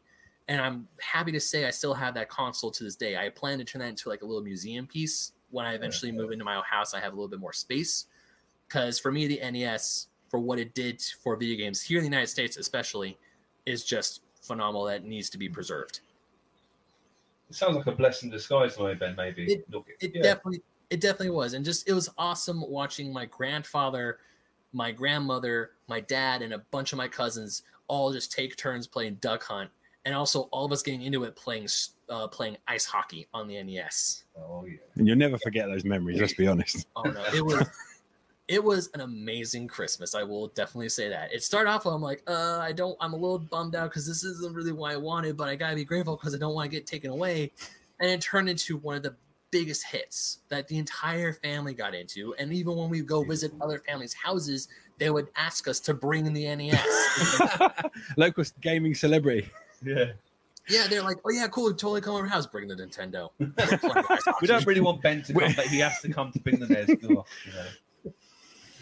yeah, that was that that was a good year. That was a very good year. But yeah, um, going back to being a turncoat for a PlayStation, um, we also did that because when the PS3 came out, especially here in the United States, it was, I mean, it was an awesome machine, but even for a six hundred dollar price tag in Hmm. 2006 was just death steep for us, especially for the highest end model of the PlayStation 3. And then we look over to Xbox, which is only four hundred dollars and much cheaper, a better, and it had a essentially a better. Um, uh, at the time, it was a, a better library and a better online Hmm. experience, from what I remember.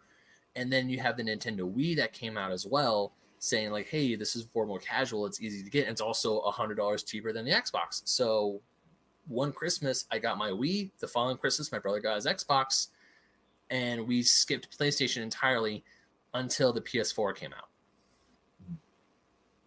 Yeah, So- I mean, I yeah, I don't have any. I, the only PlayStation I've got is a PS2 at the moment, but yeah, I've got a relatively powerful PC, so okay, PC Master Race. that's what I play these days. No, I think I think I think the, the the sort of it wasn't a change, but I, I had a I had a PS2 and an Xbox at one time. Oh, nice. And I remember being really into the PS2 games. They had a fantastic library, um, and I was really impressed with you know some of the stuff that was coming out. And then um, an old work colleague suggested the Xbox to me, and I was I hadn't even considered it. I was like, really? Okay, you know. So we gave it a try, and um, again, as you say, great library. Um, you know, I like the interface. I like the fact that it looked a bit kind of dark and mysterious. It was a bit, you know, it was a completely different type of console. And then I just kind of followed it from there. I, I sort of jumped straight on the 360 bandwagon. Um, and again, they had some some good launch titles, but some more came along afterwards. And, and Microsoft were really sort of you know hammering at it then. And um, I don't know, I, P- PS3 just it wasn't even sort of considered, you know. And since then, I've I've very much been on the on the Xbox kind of um, you know train. Um, and that's that's how it's how it's been. I've got some close friends that have got you know kept up to date with the, the, the PlayStations and whatnot, and and you know there's been a bit of a to and fro with the libraries and the reveals and stuff like that. But yeah, I, I, that's where I've kind of ended up. But in terms of how I got there, yeah, that's a that's a, a, a sort of a, a rocky road of various different consoles. yeah, me and James we used to good friends at high school, and we used to always play his Master System together. Master System, oh, just Yeah, fantastic. massive. James has a massive library of games. It's so- Your Amiga, yeah, we, we've spoken about that. Yeah, so me, me and James go way back, and you know we've always played out each other's games stuff. So good. yeah, great, great memories. I mean, so, you know, along the same sort of lines as as as your your NES for for Christmas. I mean, I got a Master System for one Christmas, and at the time, I was kind of I, I- I hadn't had a console per se, Mhm. so I was a bit like, what do we do here, sort of thing. And then once I started getting into it properly, th- that was it. I was I was hooked and sort of built Yeah. you know built my collection up, and you know then we started playing all the two player games. I was borrowing games and like telling you know, and that's that's how the advertising was done, right? You know, it was all, all word of mouth at the time. You know, kids just basically shouting out games to their friends. Um, yeah. And it's uh, it was just so exciting. It was just so, um, you know. I remember going to Toys R Us, you know, and going in Oh, and, and, p- and just looking at the Oh. shelves and being like just overwhelmed with excitement like i'm gonna buy a game i'm just this is literally like you know my life is complete James, I cannot tell you how many memories I have of walking into Toys R Us with birthday money, with Christmas money, or end of the year of end of the school year money. Because there would be Mm. times where if um, I got really good grades in school, my dad would like give me like 50 bucks or when i would go from like once like go from elementary school or here in, here in the united states it's called elementary school for you guys it's primary school Mhm. going from primary to middle school i don't know if you have middle school in, in england do you guys have uh, we, we we do have I, I think there is a there are some Okay. um but i think it's it's, it's mostly yeah primary to, to high school yeah primary to high school okay Into college. Yeah. yeah for, for us it was from it was it was elementary middle then high school but yeah when i went to like the next stage of school when i would air quotes here graduate or promote my dad would slip me a hundred bucks and every time i get that hun- that uh, hundred bucks it's like straight to toys r us to the video game aisle. yes and just looking at uh, just like making sure there's like at least one ticket left because you get the ticket, you go to the register, then they give you your game. It was the best. Oh, it was the ticket. The other t- that was that was the that was like the you just felt so powerful, didn't you? You felt like Charlie Willy, Willy Wonka. didn't you? I got the golden ticket. Yeah. Or even when I went to like other stores like Kmart, because before Kmart went out of business here in the United States, one of the best finds I ever had was um Final Fantasy VII. I my, I Oh. bought my copy of Final Fantasy. It was the greatest hits copy. It was a reprint, but it was five dollars at Kmart. Wow. It was stupid cheap. And I and I and my I was with my mother at the time, and I'm like, I'm like, hey mom, um, can you get me that? I mean, it's only five bucks. She's like, yeah, sure, I can get that. It's five bucks, and easy's five bucks. That was a Keith. the the whole caboodle's here. The interloper. All of Arcade Attack is finally here. We, And we, yeah, it's like assembly. Yeah, all the bots rolled out. But but, but my, my, my question would be: Has has Final Fantasy VII ever been five dollars, five pound, five anything? Has it? um, That's an at that amazing time was. If it was at an actual retailer, yes. Secondhand market now, no. No. Yeah, so I, I essentially got my copy. It was either for five bucks or fifteen bucks. Either way, it was stupid cheap, and I was a fool if I were to pass it up. I did not. I still own it to this day, and I, you know I'll never get rid of it. That is Wow. a that is a Final Fantasy game. man. It, There's it another museum first. piece. It wasn't my first Final Fantasy game. My first one I ever played was Final Fantasy X. But if we want to get really technical, the game that got me into RPGs or JRPGs in general was Kingdom Hearts. Good. Yeah, Kingdom. I mean, of course, when it came out, I was like the perfect age because I, uh, Do you want I was a huge, or still am a huge Disney fan. and yeah, watching- that's the Mickey Mouse one, isn't it? I'm Mm. playing Yeah. So like wa- when I'm watching the commercials and I'm seeing like, oh hey, you could fight alongside Mickey Mouse and Go- Donald and Goofy, and you can beat the crap out of Disney villains. I'm like, yeah, that's the game for me. I want a piece of that action. Yeah, yeah. I, Yeah, I think, I've heard really good things actually. It's not a game I've played truthfully, yeah. Yeah, I yeah, I absolutely adore and I absolutely love. Nice. So many great stories. Yeah.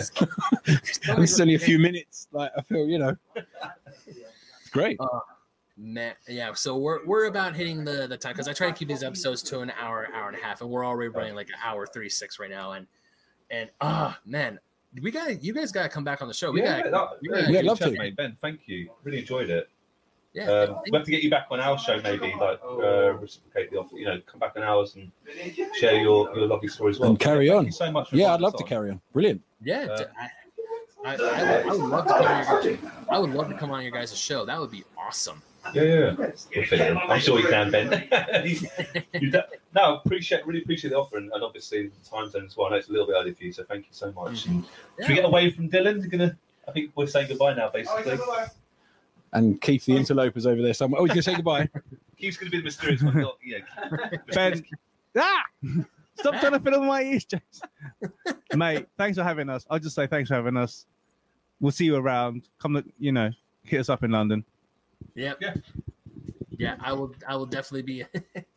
I will definitely once I finally do make it over to London, I'll definitely be hitting you guys up. And if you guys ever come out here to the United States to Southern California, hit me up, let me know, and we will have a. We're gonna have a great time.